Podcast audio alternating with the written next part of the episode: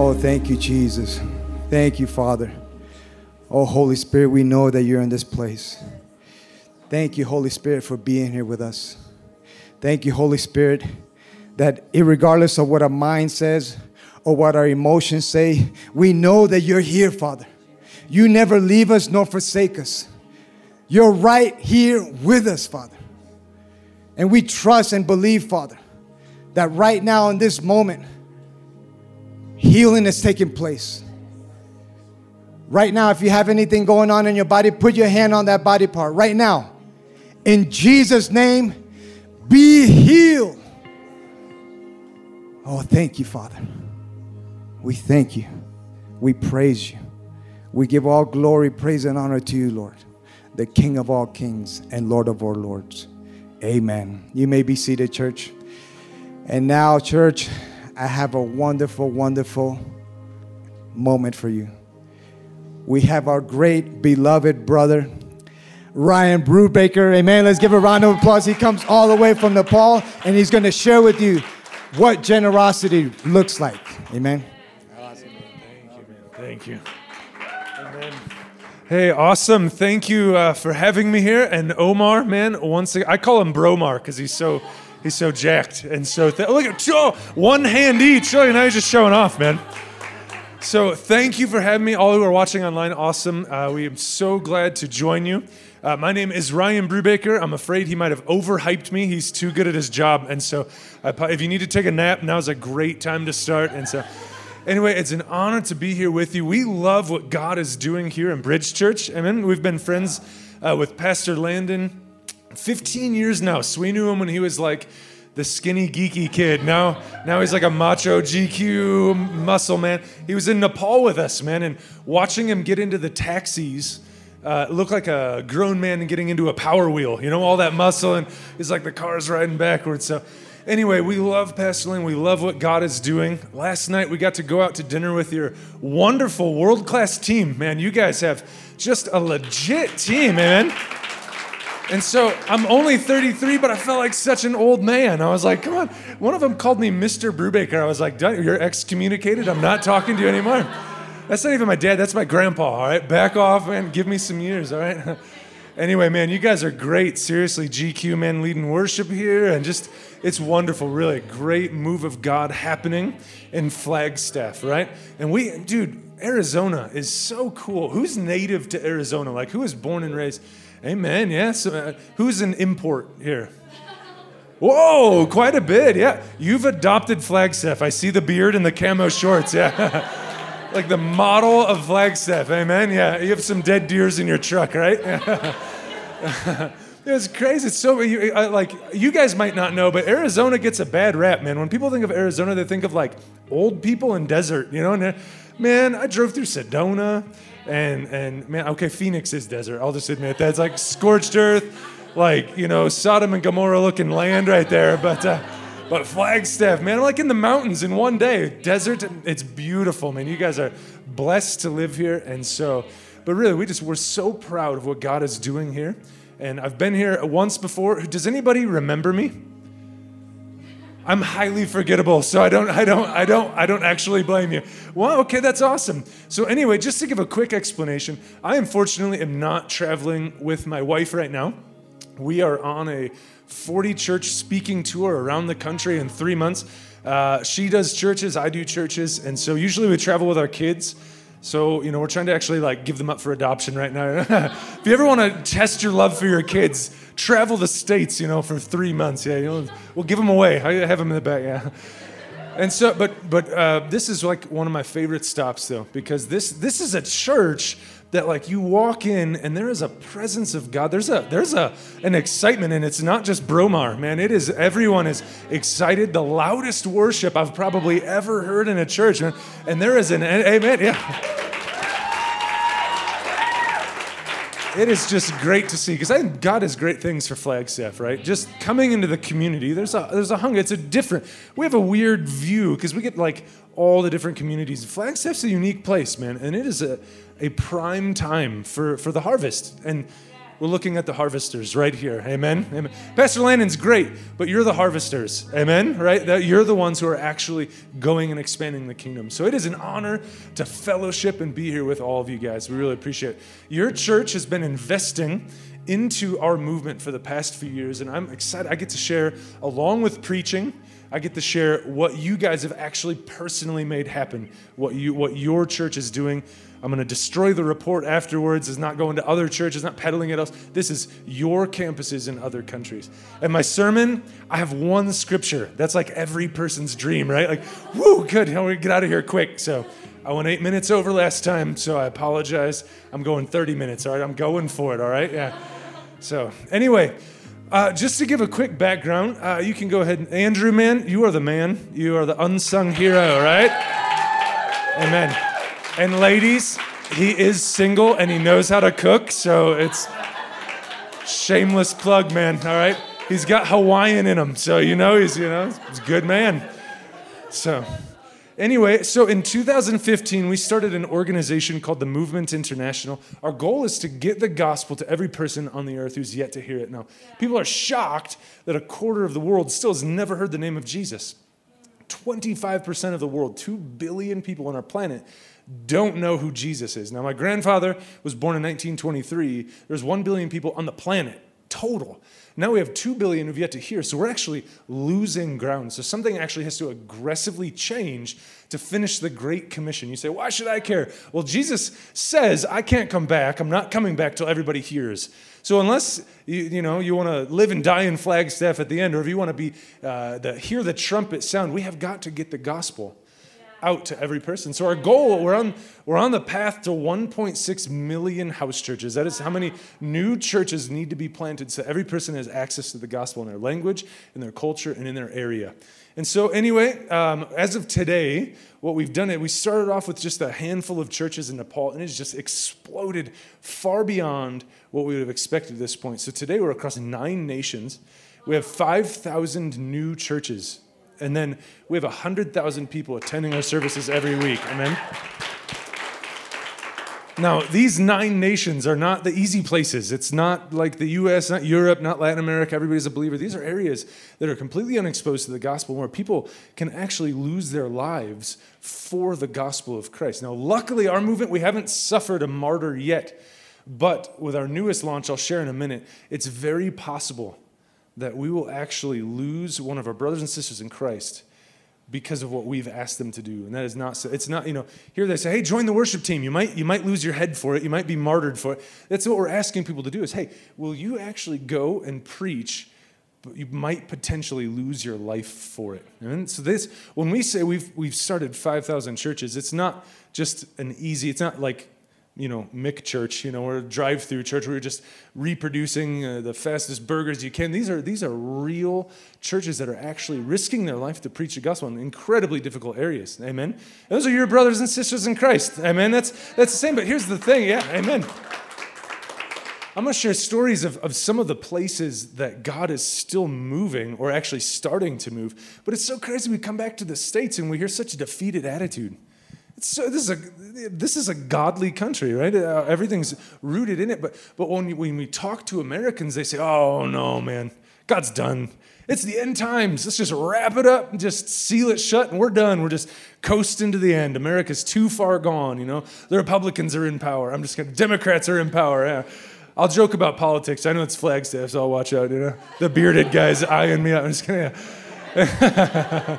I know he's got guns in his car, so I better watch what I say. and so um, uh, God is not done with the U.S. Amen. Do you know what? Because we, we, we pray, it's such a funny prayer. We say, God, fill this place, God, fill this place. In the New Testament, God never filled a place, He filled the people, right?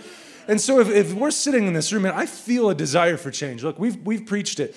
dead churches, we've preached it live, uh, uh, churches that are alive. And this is an alive church that wants the Holy Spirit. I believe that God's not done with Flagstaff. God's not done with the U.S. because of people like yourselves. Amen? And so I, I'm, I, man, you guys are awesome. That's all I just want to say.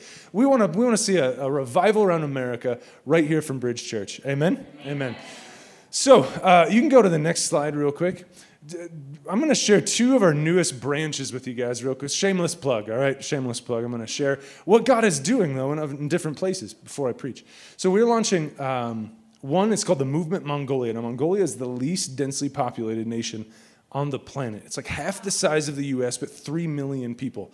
I mean, it's, it's like they had a, they had a, Mongolia had a tourism uh, slogan. It said, uh, social distancing by nature, you know? because it is huge areas of land. But here's the thing for the 3 million people, half of them are still nomadic. It's the last nomadic country in the world, all Buddhist. And so they actually pick up and move their stuff. They fold up their houses. It's also the coldest capital city in the world. I was supposed to go in December. It was actually colder than Antarctica.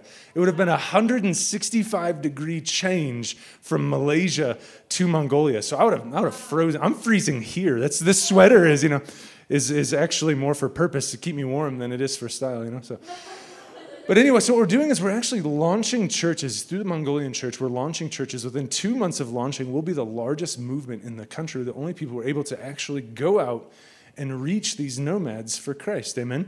Because the Mongolian church is raising up and sending out, they're the ones who are most equipped to do it.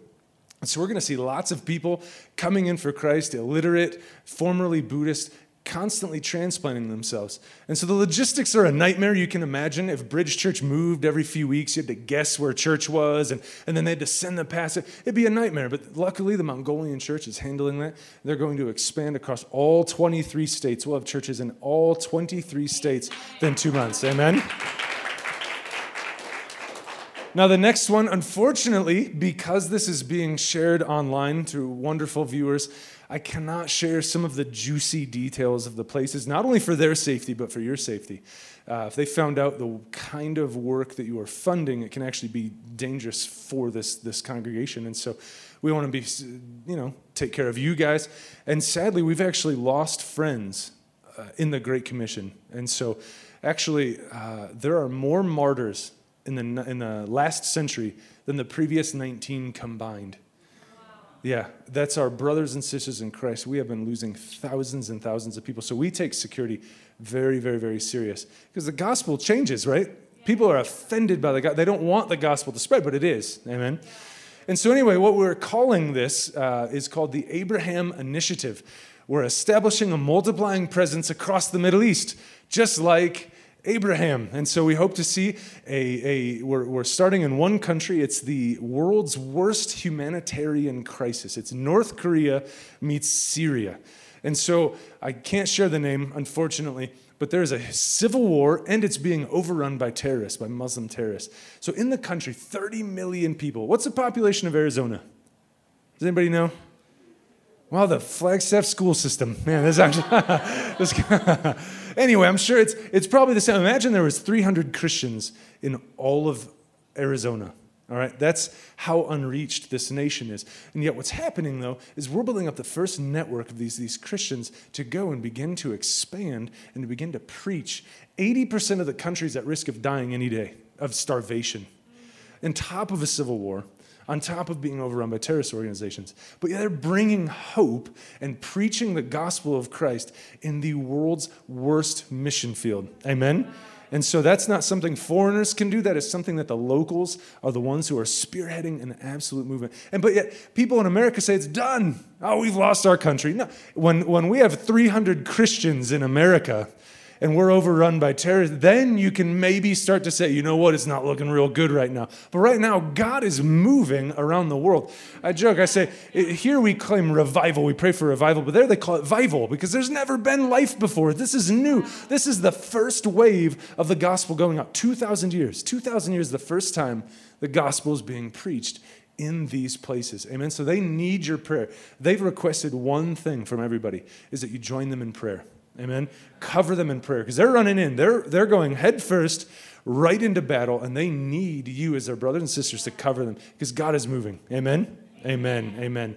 So you can go to the next one. I want to preach a little bit too. Now, I got one verse. Is that cool? Yeah, that's good. That's all right. Taking notes, it's an easy one, right? So this is on the Beatitudes, okay? The Beatitudes are incredibly simple. How many of you have read the Beatitudes? How many know what I'm talking about with the Beatitudes? Yeah, I'm just. Yeah, right. And so, I mean, these get preached over and over and over and over. They get preached, like I, I, joked in the first service, they're probably teaching this to the little kids today. It's the same sermon because it's so elementary. But here's the problem is that we've had 2,000 years. and When Jesus preached this the first time, this was anything, anything but elementary. Is anything basic. It was actually offensive now, what we consider like really good teachings. I mean, you got sinners out there, and people who don't even know Christ, who are like, you know, it's good. Blessed are the peacemakers. You should be a peacemaker. It's in our society. If you went out in the streets and said, Should you make peace or war? Everyone's going to say, I should make peace, right? Amen. I'm going to make peace. Because that's what you do. Because we have been birthed as a Christian society. So 2,000 years later, we forget the original context that Jesus was actually speaking. And when he said this, it would have not only been offensive, but it would have been heresy. It would have gone against everything that they actually have been believed and taught. And so you look, let's look at the early expansion of Israel. You can go to the next verse, if uh, next slide, if that's right. So you look at the early expansion of Israel. All right, and so Israel starts off. You have Abraham, right? He's a good guy, and he goes and he goes to the middle. He starts to grow and grow. And becomes a people. Then what happens? You have Moses and Joshua and all the Israelites. They're, they're standing on the edge of Canaan. Now that's the promised land. Now, who's been to Israel? Anybody been to Israel? See a few. Nice. Yeah. Yeah. Someone's clapping in the back there. I can't. Yeah. You've been to Israel. Oh, there we go. And so now, if, if, if you ever be, if you ever go to Israel, it just go to Phoenix. It's, it's the same kind of land. It's kind of scorched. It's not a land worth fighting for. Abraham like came over from Iraq and he walks to Israel and God's like, here's your land. And he's like, oh man. Like seriously? This is ugly. And so it's it's not a place to be fought for but there is a there is a, a spiritual reason. I love phoenix by the way. Uh, is anybody from phoenix? Yeah. Yeah it's it's like apocalyptic though you know? It's like scorched earth man. And so uh, you, go to israel and it's not a beautiful land but but god had an, an, an a, a eternal purpose for it he had to get to Jesus. So what happens is they're standing on the edge of Israel, and God tells them, He says, Tomorrow you're going to go in and you're going to just kill them all. And you get these young men, they're like, wait, what? I was not prepared for this. I thought this was more of like a, a spiritual takeover, you know, like we're going in and Canaan, we're to change them. No, God said, look, you're going to go in, you're just going to wipe them out, you're going to burn everything, you're just going to destroy it, all right? And like, okay, so they go in, God supernaturally moves and he, and he, he wipes out. He gave them 400 years to repent. So I know nowadays we're like, that's so rude. God, he gave them time, but God had an eternal purpose. So he come in and wipe them out. Then you see as Israel continues to expand, it's always by the sword. God says, come in. The enemies come in, wipe out the Philistines. We're going to take them over. They live life by the sword because that was how God was expanding the kingdom of Israel. Then all of a sudden, they're living in peace, but the Babylonians come. The Babylonians come, and they come with an even bigger sword. And they come and they just wipe out the Jewish people. They just come, they wipe out, bring them over to Babylon. And then come the Assyrians, man, an even bigger sword. They kill the Babylonians. And you see this progression continue. Then come the Persians, and it continuously comes, and it's just wiping out. And the Jews and the meanwhile, this, this, this, this like doll that's being tossed around and thrown around and, and punished. And so what happens then, right before Jesus, the Romans come. You got 400 years. If you look historically, those 400 years were absolutely miserable. The Romans were the worst of the worst. They would come and they would just kill Jews. They would just use them like their little plaything. They would just uh, take out entire villages, destroy the culture, all by the sword. You, if you offend the Romans, you're dead immediately. No try, nothing.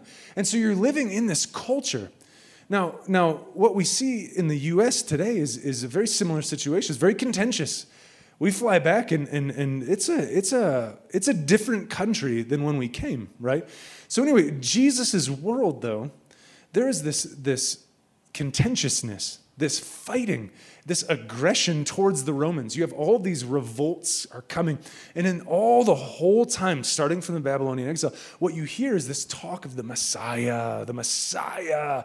He's going to come. You know, he's going to be the George Washington of Israel. He's going to come and he's going to smite the Romans and, and he's going to just wipe them all out, all by the sword. And they're, they're waiting for this majestic, glorious king to come and just overthrow the Romans with the biggest sword ever and just wipe them out, right? And so Jesus, you know, in his early days of ministry, he brings all the crowds, all the disciples, and they're waiting for it. They're waiting for the big reveal of when he's going to come and wipe out the Romans. And he starts teaching, and he's like, okay, blessed are the poor in spirit. Like, okay, I don't really like that one. All right, next one. Let's go to the next one. You know, blessed are the meek, and you know, and all these things. And then he gets to this: is blessed are the peacemakers, right? For they'll be called children of God. Now, in their ears, that would have been completely counterculture message. Because what they were expecting, what they were waiting and praying for and hoping for was someone to come and deliver them by the sword. And what he did is he gave them the mandate. He gives them, he didn't give it to the Romans. He didn't say, okay, Romans, it's your turn. You need to make peace with the Christians. Please play nice. No, he looked at the church and he says, look, we are the peacemakers. They'll be called children of God. Amen. Amen. Now, now here's the thing though, is that it's easy standing on the mountain. They literally were on the mountain. You go to a retreat, you go to a great church service, you have a great prayer time, and God says, do this. And oh, amen you know i'm to tithe i'm oh i'm to do it until your, your bank account runs out right and then it's not so easy so anyway with the with the, the early church these men who stood on the mountaintop with jesus within their lifetime the early Christian movement began to expand. It began to expand, and the Roman Empire, they hated it. I guess if you claim to be emperor in the Roman Empire, they're not the biggest fan of doing that. And so it'd be the equivalent of calling yourself the president of the United States. They're going to crack down. They came and they smashed the church. They smashed the Christians. They'd come in to churches like this and they would just wipe them out. They'd take them, they'd collect them, they'd bring them back to Rome. And historically, if you look, one of the emperor's favorite things to do is he'd collect all the Christians. He'd go in and he would ransack the churches and he would have these huge parties. And he'd have these huge parties, and the Christians, sadly, were, were definitely not invited. But he would take them and he'd put poles in the ground. And these parties would be at night, and he would tie up the Christians and he'd cover them in kerosene and he'd light them on fire as living torches. Now, now it's easy to hear a message, blessed are the peacemakers, right? But then imagine having to sit across the Roman Empire and, and this message still applies. You have to look and sit at the people who are now collecting your friends and murdering them and the mandate is not on them, it's on you to actually go and be the one who makes peace, right? Now imagine what would have happened if the, the early church would have gotten wrapped up in the politics of the Roman Empire, right? It's like we're gonna we're gonna vote our way out, you know, not my emperor. yeah, yeah. You know, what if they would have voted their way? They would have gotten tied up, they would have put the stakes in the yard like I'm doing my Christian duty, man. I'm I'm voting. But what happened is is they ignored that and they went for the Spirit. And what happened is the world's fastest growing church in history in an incredibly tumultuous situation where, where the church is beginning to walk into those situations, they actually made peace. I mean, they made peace. And with the Roman Empire, they actually went in and it transformed it and it made it crumble because it changed so many people's lives that it actually shifted the entire culture of the known world. Amen? But we're struggling with America, not Bridge Church, uh, the other churches. Right? We're struggling with America. We say it's done. What, what if the early church, we can't throw money at the problem? We, there's not enough money. When you look at the wounds that are today, I mean, I flew from Kuala Lumpur uh, Malaysia to Tokyo to Den, uh, sorry Dallas, so many cities to Chicago, and the whole time, and people are afraid. People are terrified. And then you, you, you, you sit across, there's, there's racial tensions, man. There's and socioeconomic tensions. What's always happened is there's been a band aid, man. It's like back in the 80s. Oh, man, racial tensions, just throw a band aid on it. We'll fix it. Throw some money at it, man, it'll fix it, right? Vote the people into power. We're to fix it, right? We'll take a plate of cookies to our neighbor. They're really struggling. I'm a, a band aid, right? And so, but then what happens is, is every once in a while that band aid gets peeled back man, I guess like when you lock people in their houses for for two months, you know, stuff starts to really that like speeds the festering up, right? And people had all kinds of feels at that time, man. You lock them inside with it with Facebook too much, and it's just gonna expedite all that unrest, right? And so we we got a we got a glimpse of when that and it was ugly, man. That was an ugly festering wound. So we act like these are new problems, but the problem is we we're applying worldly principles to fix it. We thought we could vote people. We thought we could we could th- just throw money at the problems. And when we get enough careers, uh, throw it out. It's going to just change it, right? And so, what has to happen is the church, amen? The church has got to make the peace as mandated from Christ, amen? Amen. And so, uh, you can go to the next one. There's a huge difference between making peace and keeping peace. It's easy to keep peace, right? We can, it's, it's cowardice to keep peace, right? That's actually not doing anything. Literally, to keep the peace, you just step back, right? But to make peace, you have to walk forward into it, you know? We often confuse kindness with love. So I'm, I'm just loving, we have people come overseas. I'm going to love me on some babies. You know, that's like the, the mission slogan. I'm going to love me some Nepalis. Thing is, you can't, you can't love quickly. You can be kind quickly. Kindness is an aspect of love, but Christ didn't go to the cross because he was really kind. He went because he was full of love. Amen. And that's what the world needs. That's what they, amen. Yeah.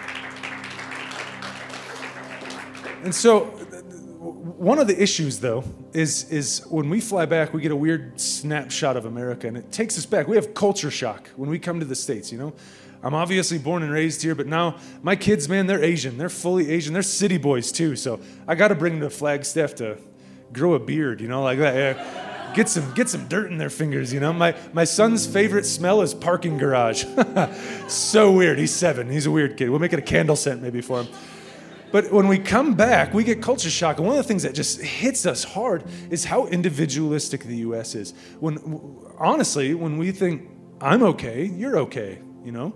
Uh, I always joke, man, the way you can really see how individualistic the US is is by how we eat. All right? I love Cracker Barrel. Anybody Cracker Barrel fans? Yeah, yeah, I, yeah. Of course, it's America. It's the national cuisine of the U.S. Right? Explains our obesity epidemic, right?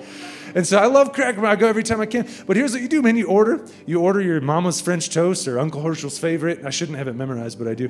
And so you get it and you, you, you hoard it, man. You get your biscuits and your, your gravy. I don't know whatever you're into. Mac and cheese. Everyone gets the mac and cheese, even for breakfast. Amen. And so you take it and you sit and you, and you, and you do it. And if anybody touches your food, that's like an offense. You're like, back off back off my food. Amen? Because this is this is the heavenly feast of the Lamb right here, man. It's gonna be served in heaven. And so when we moved to Asia, we'd sit down, we ordered. The first time I like ordered my, my sweet and sour chicken or whatever I got, and it comes, and you know, you sit down with a little rice, and then my friend reached their spoon into my bowl, and I'm like, back off in the name of Jesus, you know, like I ordered this. And so I'm like, you ordered your weird bean dip thing. I want my chicken. You just back off. And so they'd all take my food. And so what we come to find out is it's communal style eating. It's because when you sit down, you're, you're, you're one. You sit together and you feast together. But in the States, man, look, like you don't touch my stuff, right? And so, but that, that applies to all of our life, though, is, is honestly, if, if this is okay, then that's okay, right? If, if maybe my race has not been, you know, culturally, you know, demeaned, then of course your race could not have. You know, or if or if, if I'm doing fine financially in the midst of the pandemic, I don't understand how anybody else. Or here, if if I'm worshiping Christ in this beautiful church, then why are those people over in the Middle East? I mean, come on. There's no way there's those martyrs because none of my family have been martyred, right?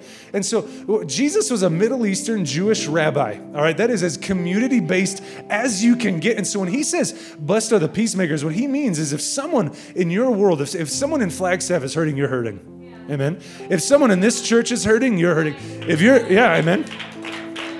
The, if you're, if in this last century, those martyrs, your family members were killed in the eyes of Jesus because that's your that's your community. So when Jesus says be a peacemaker, it's it's if they are not okay, you are not okay. Amen. And so we have to aggressively make peace. Amen. And so I want to highlight a few families and a few people who are actually doing that around the world because I'm going to be honest. Uh, America is, is like a Christian leader, right? And we have we have just been at the top for years. But there is a growth around the world of people who are actually leading the way, and we have a lot to learn from them. I always say two plus two equals four, but so does three plus one. America's like, this is it. This is how we do it. This is, this is what we're going to do. This is the only way. There's other ways. And there are people who are actually going and transforming not just their areas, but entire nations. And so I wanted to encourage look, I, I literally am the head of this thing. And when I hear these stories, I get encouraged, I get challenged. So I hope, open your heart and see what God is doing around the world. And listen, it can happen here in America through you. Amen. Hopefully without the persecution. But if it has to come to that, guys, it just might. So you can go to the next one here. These are three families. I just want to, uh, three situations I want to share with you guys. This first lady on the left here, unfortunately, I can't share her name or her face or her country. When I met her, uh, she just had spinal surgery. All right, so she couldn't walk. Then she also found out she had cancer. So she's in the middle of chemo. Now, look, she's been an underground believer for 20 years. Her own family does not know that she's actually a believer in Christ. And so what we approached her, we said, Look, would you like to lead an entire nationwide movement to reach thousands of your people? And I'm not even kidding. And sitting in the restaurant, man, she just starts bawling. She starts crying. And she said, You know, I've been waiting 20 years to hear someone say that. So, what we're doing, amen. Right now, she's leading a small house church, but she's launching a training program around the entire country. We're looking at thousands of people illegally coming to Christ because of a woman who has to walk around with a walker who's on chemo, and her only passion is to see her people come to Christ. Amen. Amen. Now, that is a peacemaker, right? Now, this next picture is incredibly exciting. This was smuggled to us, it was snuck to us. This is one of our churches. It's less than a mile from one of the major, world's major terrorist organizations. During the services, they will actually go door to door and fundraise for this terrorist organization. So the door not, and everybody has to hide and get. They can't have your loudspeakers, man. I could hear you guys from the gas station, you know. So that would be instant beheading for all of us because if they if they would have been found out, if someone would have seen them or heard them, instant killing, no trial, they would have been slaughtered because of where they are. Now, this is we are the only known movement that is actually working in these regions. We have former I almost said the name, former members of this organization that have actually accepted Christ and are now planting churches among them. Amen. Now, the last picture is the first family of converts from the new branch that I mentioned, the North Korea Syria thing. They are the first family. What you're looking at is 1% of the Christian population of an entire nation. 1%. Now, they have lost everything. Their families have disowned them. They got fired. They lost their jobs. Their friends have betrayed them. But here's the thing is they thanked the pastor. They said, Thank you for introducing me to Christ. And what they're doing is they're actually going to the people who've now betrayed them, and they are going and preaching hope, and they're sharing the gospel of Christ with those families. I mean, because they, they could sit and wait for their nation to change, but they want to reach their, they're making peace with the enemy. Amen? Amen. Now, very quickly, I know uh, I got five minutes left, but I have the microphone. So uh, sit for a while. We're going to be here all night, all right? Um, so you can go to the next one there. I want to give three steps because we can talk about making peace, but it's one thing to make another. What are some practical steps that we can actually do to aggressively make peace? Because everyone, man, peace, you know, peace sign. Right? That's, that's so cheap. It's so easy. This is how we can aggressively go into situations and find trouble to bring the presence of Christ in. Amen. And so I also want to highlight a few of our churches and what they're doing as a, as a physical manifestation of these. And so, first, reaching into conflict. Look, we could wait for the world to come to us, America's. I love America. But CNN and Fox, they both agreed. You know, they're saying the exact same thing. They're saying America's a mess, right? And so it's just who's at fault. And so this this country, while I believe it's a great country, it's it's in turmoil right now, and it needs the church. Amen. It doesn't need politics, doesn't need, it needs the church. And so it's our job to actually go into it and shake hands with the conflict and make peace like that. So this this picture, I say all these pictures are great. So you just got to get with me because I get jazzed. Is that a word here? I get really excited because God is moving, amen. So this picture is crazy. This is on Christmas morning. Now, where this was taken is the fifth most dangerous city on the planet. All right. So what, if you as an outsider wanted to go into the city, you start about 10 miles out and you you get the military or the cops, they bring you to the edge of the city, and then the military actually puts an armored uh, vest on you and an armored tank, and they drive you into the city. Now, I know you guys are from Flagstaff, so you guys might be okay with your shotguns and you might be, you know, go in there and really set them straight. But what you do is you go in, and it's the reason is, is because constantly, day and night, in the mountains, they're firing rockets into the city. It's turmoil that terrorist organizations are fighting for control over the city. Now, listen, if God told me to plant a church this would not be on my short list of cities that I want to. That does not sound like a place to see the gospel flourish, right? But what we've seen is actually we have about 20 churches that have been planted in the midst of that. Amen. Now that is a, the, one of the. most, I'd hate to see cities one through four if that's number five. One of the most dangerous places in the, in the history of the earth is seeing the gospel flourish. Amen. Now this is Christmas morning.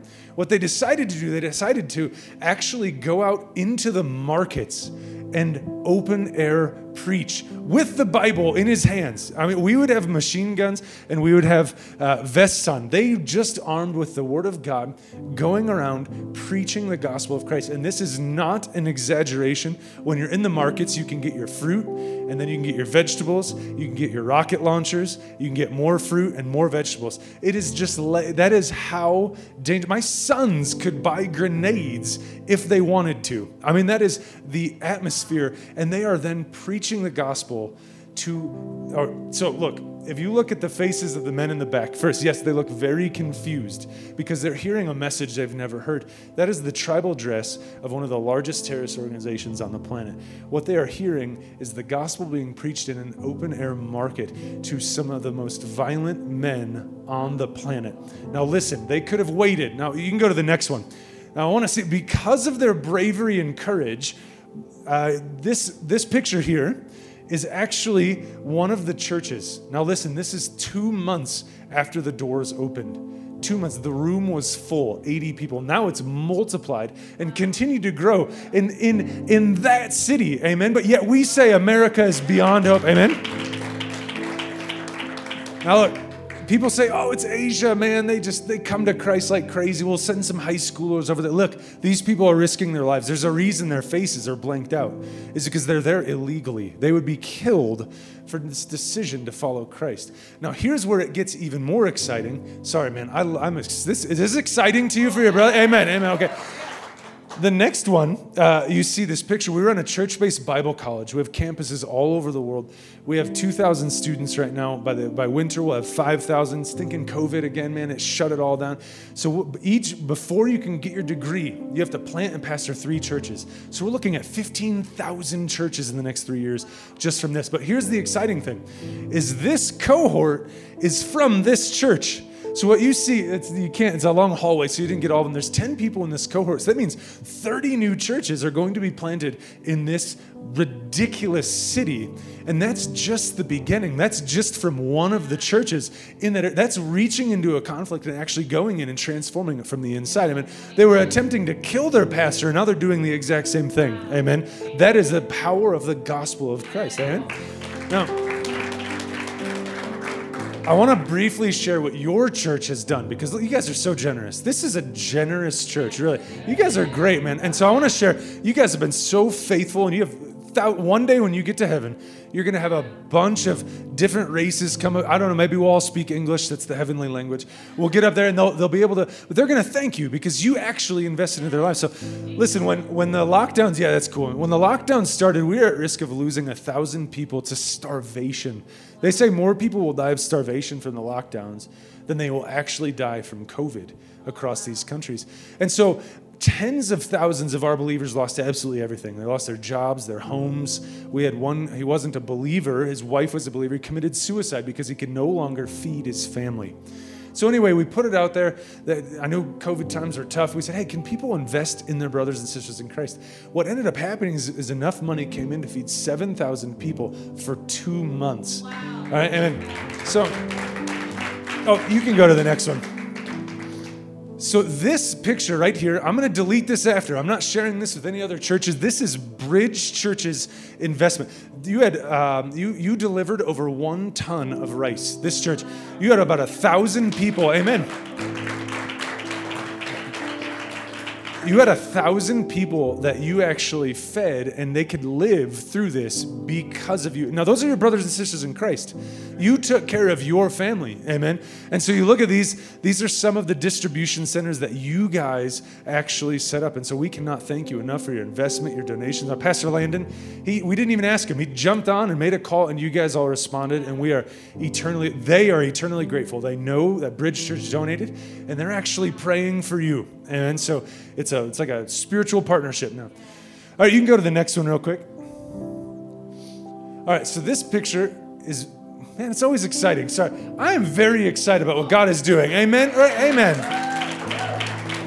These are what our brothers and sisters are doing, right? So look, the next thing, stepping into someone else's world, man, looking across the aisle and saying, look, you're different than me. You, I'm Republican, you're Democrat. Maybe we can have coffee. Ooh, man, that's dangerous, right? You're black, I'm white, you're Mexican, Latino, whatever. Man, uh, stepping into someone else's world and actually understanding where they're coming from and trying to bridge the gap. And so, look, this picture right now, we, we launched an initiative called the Top of the World Initiative. The Himalayas stretch six countries. All right, they have 50 million people in them, almost completely untouched by the outside world. The first foreigner who went in back in the 60s, one of the areas, they had never even discovered wheels. They had no use of wheels in their entire society. It's completely untouched by the outside world. So, what we're doing is we're sending a thousand church planters 1,000 men and women to go into these areas, preach the gospel, and establish community transforming centers of the gospel. Amen? So, this was our first contact. This pastor, he walked two weeks from the edge of the Himalayas into the Himalayas and he made contact with a tribe. And what's happened is now the tribe is starting to accept Christ. I mean, they're still slaughtering animals uh, Pastor Landon and Mark Granke came to Nepal. I'm not even kidding, man. We witnessed it. We saw the slaughtering. We literally had the blood on us because that stuff is still happening today. And so these now what they're doing instead of sacrificing animals, they're worshiping Christ. Amen. But here's the exciting part is they've taken hold, completely illiterate society, they've taken hold to begin to preach and, and train other people to go and to start launching new churches and seeing transformation in one of the most untouched places on the planet. Amen. Now, a two week walk in Nepal is difficult, man. That is mountain and incredibly difficult. But doing that, stepping into someone else's world to preach and see transformation. Amen. Amen. Man, go two ahead. I'm, I'm already three minutes past. Is that cool? You got another 45 minutes for me? ah, I, I like this church. This is good. Yeah. Yeah, uh, yeah, this one's good. So, what I want to share though uh, is your impact. I, I skipped the last slide, don't worry about it. Uh, your impact. I want to show what you guys have done. Now, a few years ago, you adopted a state of Nepal called Janakpur. What you do is you partner every month with a team of church planters, and they're beginning to plant bridge campuses. Now, I'm so happy to say there are 250 uh, plus. No, it's harder to count now because they're, they're growing so quickly, and some are small. They're growing. So you have over 250 campuses that are meeting. You have you have Bridge Church in Nepal. Now, listen. Yeah, amen. If you guys were a denomination, you would be bigger than the Assemblies of God, the Baptists, the Lutherans, the Catholics, combined, you are impacting more people for Christ than anyone on the planet in that state. Amen? Now, this is one of the churches here. This was a few weeks after it opened up. These are all new believers, all new former Hindu believers who are now worshiping Christ. They're your brothers and sisters. They, I want to say, they would not be in, in following Jesus if it were not for you. It's not like a, a gray area where, oh, may, no, they would not be in Christ if it was not for you guys. Amen. And so we cannot thank you enough. And this, this next picture, also with the Bible College, not only are you guys the biggest denomination, you guys are also the largest Bible college in the entire state. Now, actually, if you just took your church, your your uh, the amount of students you have from your churches, you'd be the biggest in the entire nation. And so you what you are doing is you are raising up hundreds and hundreds of men and women. Man, it's 2020, right? Where are my women at? Hey, I, I think women are better at this than we are, right? Amen. So we have about 50% uh, of our uh, students are actually women who want to be pastors. And so they're going forth and bringing change. So you're looking at, at hundreds of new churches over the next few years because of your program. I mean, you guys are you guys are huge, man. Amen. None of that would be happening without you guys, though. That is your campuses. Feel free, I think, taking a trip again sometime. Uh, you know, you'll fit right in, man. Mountains, yeah. I'm jealous. That's why. I, I just can't get past it, you know? And so you come and see the men and women who are actually risking their life to partner with you guys. Amen. But that is 100% because of you. Now, I want to share two quick miracles, all right? And so, because we can talk about going in and, and really just striving and shaking hands with conflict. But look, if, if we can't allow God to work in it, it's just another band aid, right? It's just us having conversations and trying to in our own flesh. And so we have to not just believe in the miraculous, but we actually have to act on it. Where if, if you do something and God doesn't come through, you're going to look like an idiot, right? That's when you know you're actually taking a step for God. Whereas if He does not operate, you will either get hurt or you'll look real dumb doing it, right? And that's the kind of stuff that we have to, as the believers, have to operate in to see actual change. Amen. And so I want to share these two stories uh, I'm not going to say I'm excited, okay, but I'm excited, all right? I'm just going to share. I'm excited because God is still working, all right? And this isn't because it's in Asia or it's in Latin. No, look, God is working around the world, amen? And so, look, we started a church in eastern Nepal and, and uh, this family accepted Christ. We started the church two years ago. Family accepted Christ. They lived three miles away. Okay, so they'd walk all the, you know, they'd walk to church and then they would walk back every single week. They'd go midweek service, whatever. They'd go and they'd walk the six miles. Now in Nepal, six miles is like wicked hard. We took a six mile car ride with Pastor Landon. It took six hours. They were literally building the road that we were driving on. It was crazy. And so walking six miles in Nepal is not easy. But the family would go, everyone except the father. His name was Kumar. Eight years previous, he had gotten in a bad accident and he became uh, quadriplegic, couldn't move, couldn't walk. He had not got out of his bed on his own in eight years. So the family, they keep, and one, one week after service, must have been a great sermon. They were full of faith. They said, you know what, we're going to pray we are not going to, to let him be paraplegic anymore. So they go home and they pray, they lay hands on him, and they, they just begin to fast and believe in the Lord. And what happens, he stands up. First time in eight years, stands up. So they're they're they're excited, man. They're oh man. So then he, he walks out into the village. Now, Nepal, man, everybody knows everybody's business in Nepal. So it's not like, oh, you had a man hiding in your house for eight years. No, they knew who he was. So when they see a paraplegic walking around, a revival sparks, right? Amen. But then Kumar says, You know what? That is not enough. I want to go to church. I'm a Christian who's never fellowshipped with other believers. Amen. Now, if, if Bridge was a six mile walk, who'd be here this morning? Hey, this dude, the first service, they're all weak, man. You guys are the you guys are the tough, the true flag staffers or flag staffians. I don't know what you guys. You're the, the real ones.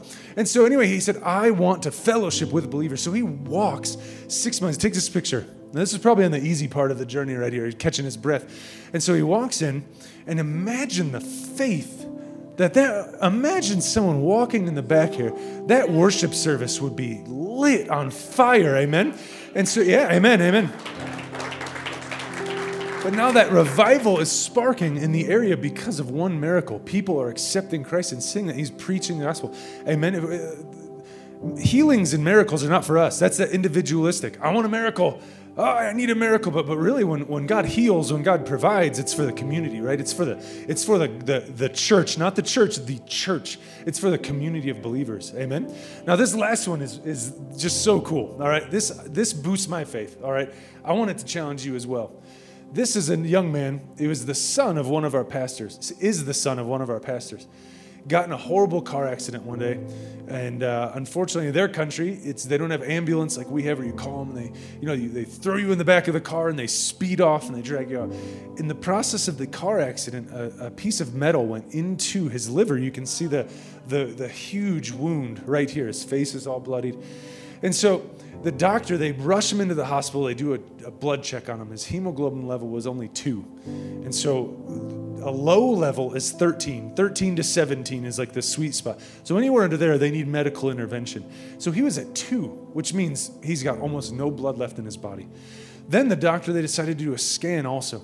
And they see that his liver had a huge hole in it. So the doctor calls the family and says, Look, we have to do surgery on your son uh, or he'll die. But the problem is if we do surgery, he does not have enough blood. He will not live through the surgery. He's, he's just gone. He's dead. So the pastor, he calls the church. Now, these are all brand new believers. They come together and, and, and they begin to pray, new Muslims. They begin to pray and they fast and pray all night. And so one of the ladies comes up, she's a new believer, and she says, Pastor, I have a vision. You know, and when you get a new believer with a vision, sometimes you're like, all right, well, let's hear it out. So she, she says, The Lord is showing me he's pouring blood back into your son. You know, so okay, amen, amen. And he prayed and he you know, believed it and, and, and went with it. And so the next morning they go to the hospital and then he's still alive. So they decide to do one more check. His hemoglobin level jumped to 10. The doctor said, that I, does not make any sense. So then they decided to do a scan again on his liver, and the, the hole had sealed shut. Now you can see the wound on the outside is still there, but his liver had actually sealed shut. Amen? And so he calls, hallelujah, he calls the family and he says, Look, I do not have to do surgery on your son anymore. But if I did, he has enough blood that he would survive. He said, I literally do not understand what just happened here. The family said, Well, I I can tell you what happened. Amen. And they begin to share the gospel. That is a miracle that the Lord is working. Amen. The Lord is alive and he is he is transforming communities if we take a step. Now, what if the family would not have shared the gospel? I don't know if the Lord would have healed because the Lord heals for the power of the gospel to be seen and to be shared. Amen? Now, look, uh, you can go to the last one.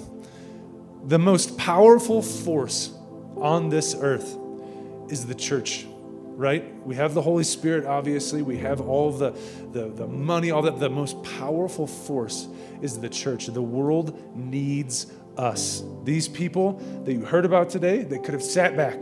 They could have sat in their comfy churches, could have eaten their chicken rice dish together, and they could have just relaxed. But instead, they're actually proactively going and transforming the community. I believe great things are in store for Flagstaff. Amen. This is a church that's growing. Two years ago, you guys are growing, growing, growing in influence. Amen. Amen. And with that, there's going to be people who do not look like you, or who act like you, or who smell like you, who walk into this room, but being transformed by the power of not just Christ, but the church. Amen? Amen. Now, listen, can we close our eyes? Amen. Can we close our eyes? I want to just pray. Can we actually, you know what? Everyone's just stand. Let's just stand. Is that okay? Is I want to pray. I want to pray for Flagstaff. All right? Our brothers and sisters are, are doing incredible things over there. And I, I feel I'm sitting in a similar spirited room here of a church that wants to actually see transformation. Amen. Because the Holy Spirit doesn't fill places, He fills people. And I believe this is a place that wants more. So let's, let's pray. Everyone, just pray and let's see the Lord move across the Flagstaff. Father, we commit this church into your hands, Father. I feel the Spirit in each of these people that is hungry to see change, Father. Lord, people who want to go and be peacemakers and bring transformation, not wait for it, bring transformation to this community and to the world, Father. And I just pray for revival, Lord. I pray that revival would come with miracles, Lord. I pray revival would come with committed believers who are willing to go. You would bring peace to this nation, that the world would watch the church bring transformation. Amen. And start it here, Lord. Start it here, Father. I pray for a similar move of what's going on around the world, that you would see that here, backed by miracles, backed by power, Father. Lord, I pray that you would send us out to see transformation, Father. In Jesus' name, in Jesus' name, Lord. Amen. Look, it is an honor to be here with you guys. We consider it just a great privilege to be partnering with you, to see the lives that you've impacted. We cannot wait. We secretly watch all of your videos on Facebook. We love this church, man. You guys are doing incredible things. I know Pastor Landon's a great guy. He's not here, so I can say this, but you guys are the powerhouse behind it. He would just be a pretty man standing up here, right? You are the ones. Amen this is where revival is coming. And now I see why this church is growing so fast. And so thank you for allowing me to be here with you guys. And I look forward to seeing what's going on in the future. Amen. Bromar? Let's give it up once again for our brother Brian. Man, thank you, brother. We're so honored and privileged to have him in our house. Amen. And, and I thank you so much for coming all the way here and just sharing what our generosity is doing around the world. Amen. It's something so powerful for us to know that, man, how much we can impact. We always think that all we can do is just what's here, but man, it's such an honor and a privilege to know that our generosity is going beyond these walls, beyond these barriers. Amen. So we're so thankful. Amen. Glory. Right now, I want to open up an invitation to everyone, everyone watching us online. This day could be your day. There's men and women in this room that I know that you know in your heart, man, I need Jesus. You, men and women watching us online, this day could be your day. The day of salvation. Amen. So, right now, I'm going to open up an invitation. If you receive Jesus, repeat together with me. And every head bow now and every eye closed, we're going to say it together. Dear Jesus, I receive you now as my Lord, as my Savior, as my Heavenly Father. Come into my heart.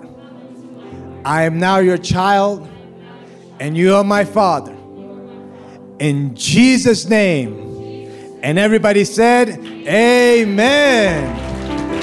And if you have decided to do that today, please plug in with us, share, get plugged in online. We'd love to communicate and connect with you. Amen. There's no better place, people, than to be in the house of the Lord. And as I watch the rain out behind us, I feel like it's a sign of how the dew of heaven is falling on each and every one of us in this place. You're not leaving the same people. We know over and over that anytime that people got together to worship Jesus, to talk about Jesus, ain't nobody ever left the same. So feel loved, feel honored. Amen. So now we're going to say our declaration together, and I want you guys to do this. Honor me and say it with conviction and power, like kings and queens that you are. Amen. Let's say this together. I am a bridge builder. This is my season of favor. I am blessed to live my best. I will choose to love Him first. I will worship fully, love deeply, and my community will thrive because I am praying for it. I am a carrier of peace. I will represent God's gentleness to myself and others. I will live out His gospel. I am blessed to live my best because I am a bridge builder. Thank you, Bridge Church. We love you. We look to see you again. Bye bye. So glad you joined us today. If this message spoke to you and you decided to make a spiritual decision, we would love to connect with you. You can do that by sending us an email to info at wearebridge.church and let us know that you took that step today. Also, if you are new to our Bridge Church online family, we have a very special gift that we would love to send you. You can also email us at info at wearebridge.church and share some information so we can send that gift to you. Again, we're so glad you joined us today and we can't wait to see you soon. So stay connected because remember, we're better together. Bye, Bridge fam. my praise. I will cry out in worship.